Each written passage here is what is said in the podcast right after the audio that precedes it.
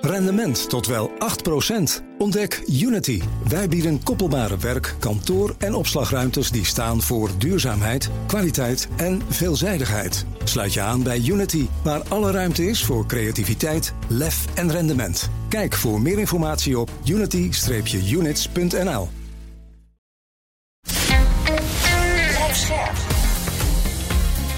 BNR Nieuwsradio. Boekenstein en de Wijk.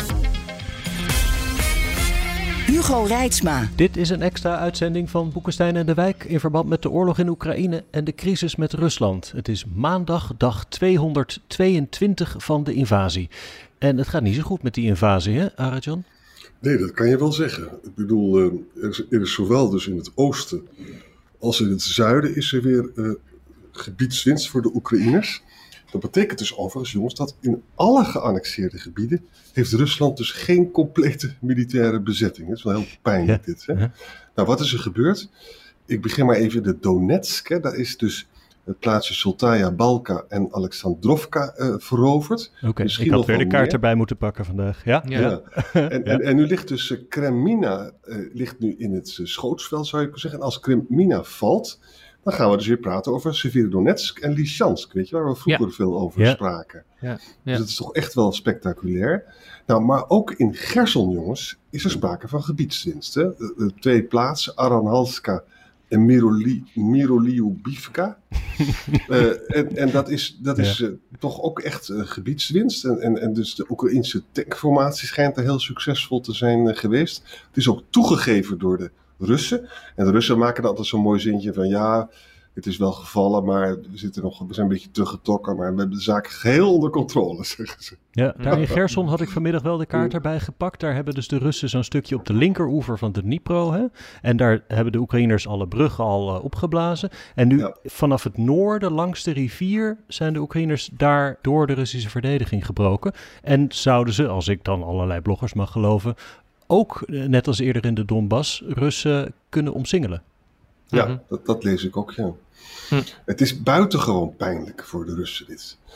En, en als weet je dat ik er gelijk aan zou willen verbinden. Het is ontzettend moeilijk om dat allemaal te interpreteren. Maar er is dus weer een kolonel-generaal, Alexander Zurovilov, is ontslagen. De commander van de Western Militaire. Het is de zoveelste. Hè? En de nieuwe man is Bernikov, die slachter, weet je wel.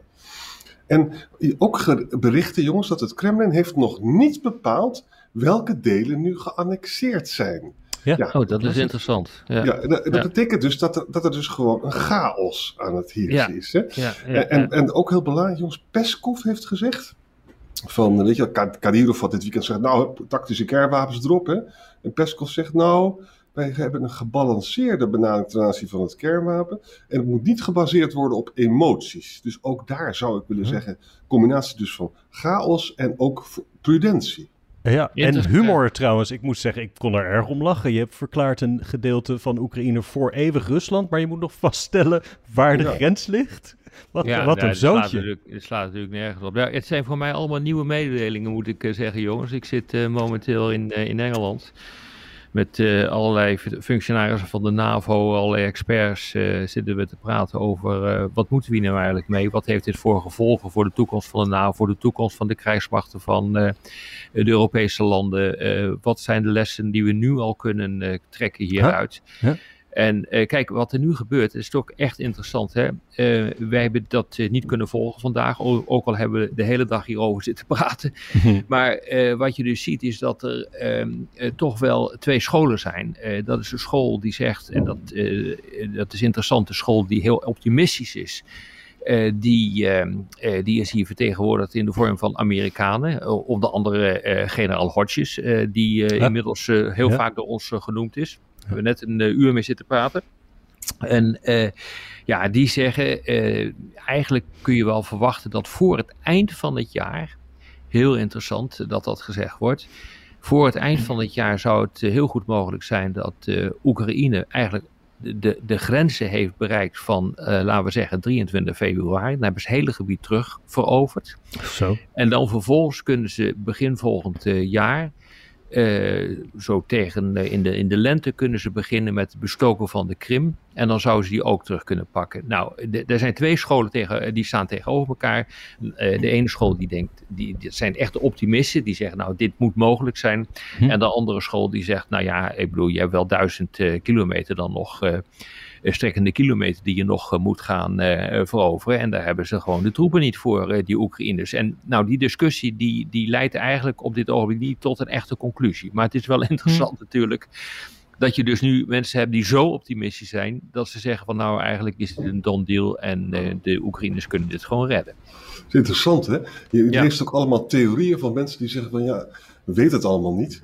Maar soms kan het zo zijn dat iets helemaal instort. Hè? Nou ja, dat is dus de theorie, uh, Arend Jan, precies uh, zoals het is. Dat is de theorie van de optimisten. En ik moet hm. zeggen, ik heb nu ook wat meer inzicht gekregen in wat er allemaal fout gaat bij die Russen. Het, het zou, het zou kunnen. Hè? Ik ben niet zo van de school die onmiddellijk zegt: oh, dat gaat, gaat allemaal gebeuren. Want dat is vaak ook wel gebaseerd op wensdenken. Maar als je nu ziet uh, dat er toch wel wat aardige bewijzen zijn. Uh, je noemde zelfs, zelfs net ook het, uh, het van een generaal. En die hele commandovoering is gewoon kloten, om het maar even te zeggen. Ja. Ze krijgen het niet voor elkaar. ze, zijn niet voor, ze zijn niet in staat, die Russen, om ook maar enige vorm van luchtoverwicht te krijgen. Omdat ze die vliegtuigen niet kunnen bereiken. En je, je ziet dus gewoon dat de organisatie echt verschrikkelijk slecht is.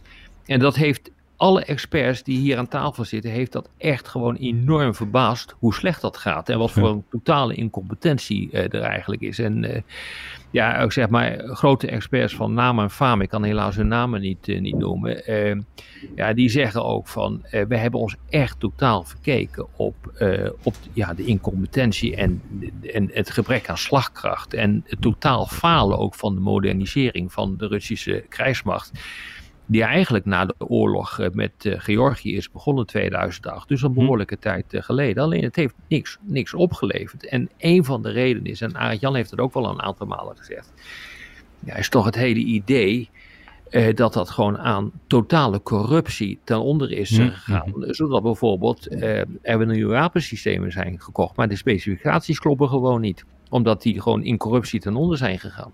En wat we daar kunnen verbinden is dat Oekraïne geeft, heeft, geeft als het ware nu een veto aan de VS over de Russian targets. Ik bedoel dus de targets in het Russische... Ja, dit, Zelensky zegt het dus zelf aan Oekraïnse officials. Dat wij, wij praten dus met de VS over wapens. Ze willen altijd langere dracht. Ik dacht dat ze die al hadden gekregen, maar dit lees ik dan nu. Hebben en nu dat hebben ze niet. Nou, en nu zeggen ze dus van, wij geven een veto aan de VS aan welke doelen wij raken Waardoor Amerika dus kan voorkomen, voorkomen dat ze Russia proper, dus het, het Russisch echt.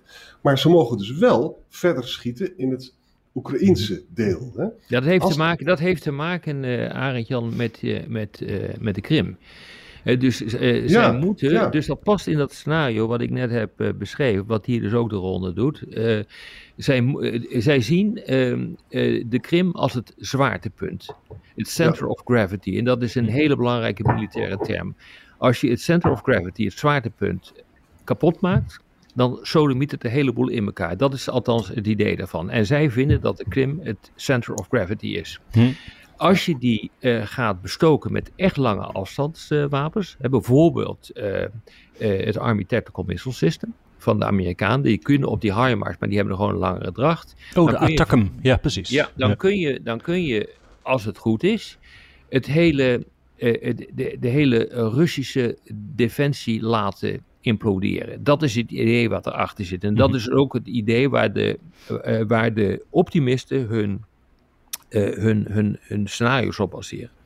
En, en, en, het feit dus dat dat nu wordt, openlijk wordt verteld, is dat de Amerikanen daar misschien wel toe bereid zijn.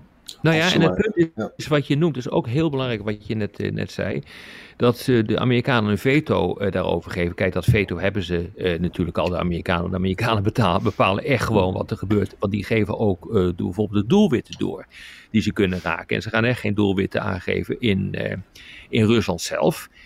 Uh, wel natuurlijk in de bezette gebieden, met name straks in, uh, in de Krim. En ja, de, de, de, het antwoord is waarom ze dat niet, niet willen doen en waarom de, de Oekraïners bereid zijn om dat veto te geven, is natuurlijk gewoon nou voor de inzet van kernwapens.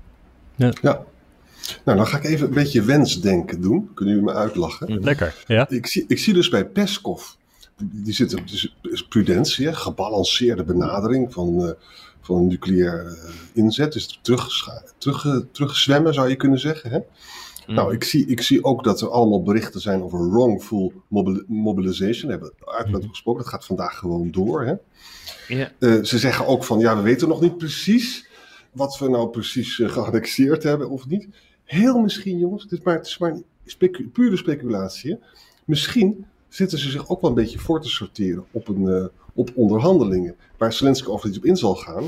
Maar dat zou misschien, omdat ze zo aan het verliezen zijn.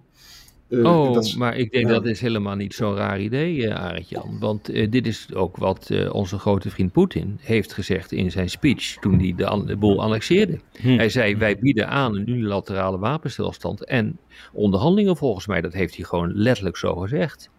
Ja, ja. Maar ja, dan maar, onder zulke maar, voorwaarden. Maar, maar, Zelensky, Zelensky wil dat natuurlijk niet, want die wil nu lekker doorpersen. Ja. Zou dit, wat voor weerslag kan dit hebben op het Kremlin? He, bedoel, die hebben natuurlijk vrijdag zo'n feestje gevierd. Ja, daar is nu natuurlijk niks meer van over, toch? Ja, en, en... als je gewoon ziet wat, wat er op dit ogenblik uh, gebeurt op die Telegram-kanalen. Uh, hoe hard uh, Poetin nu ook zelf wordt aangepakt. Uh, maar ook wat mensen als Kadyrov, de Tsjetsjeense leider, zegt.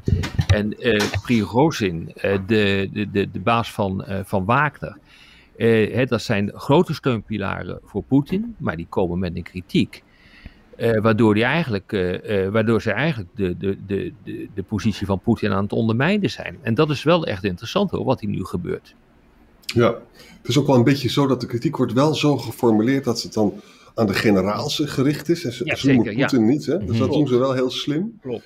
Maar uh, het is wel, uh, wel inderdaad... Maar die beeldbloggers die gaan ook in de hoogste versnelling hè, op het ja. ogenblik. En daar komt ja. ook een, een, een, hoop kritiek uit. Dat mag enige naam uh, hebben. En als ik goed ben geïnformeerd heeft Poetin onlangs weer die mailbloggers, althans de belangrijkste, uitgenodigd om toch eens even uit te leggen dat ze wel een beetje moeten uitkijken met wat ze zeggen. Want ja, dit gaat anders ook uh, een ondermijnend werk voor de hele operatie. Mm -hmm. ja.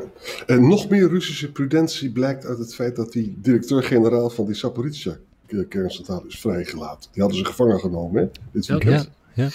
Maar wat is het voor, wat is, zo langzamerhand is het er gewoon geen touw meer aan vast te knopen wat die lui nee. in het Kremlin aan het doen zijn. Ik bedoel, dan ga je eerst een feestje vieren met uh, een popconcert op het, uh, op het uh, Rode Plein. Om vervolgens dit soort nuancerende taal uit te slaan. Ik, ja. Nou ja, het, is, het, het, komt, het komt totaal incompetent over op deze manier. Maar goed, het is gewoon totale nogmaals, onderschat, ja. onderschat je tegenstander nooit. Hè? Dat hmm. moet wel ja. even gezegd worden. Maar misschien dat je zou kunnen zeggen, in ieder geval totale chaos. Daar zijn ze zelf ook erg van geschrokken. En ook van die ellende met hun eigen krijgsmacht. En tegelijkertijd meer prudente. Ze staan een beetje op de rem. Peskov staat gewoon op de rem.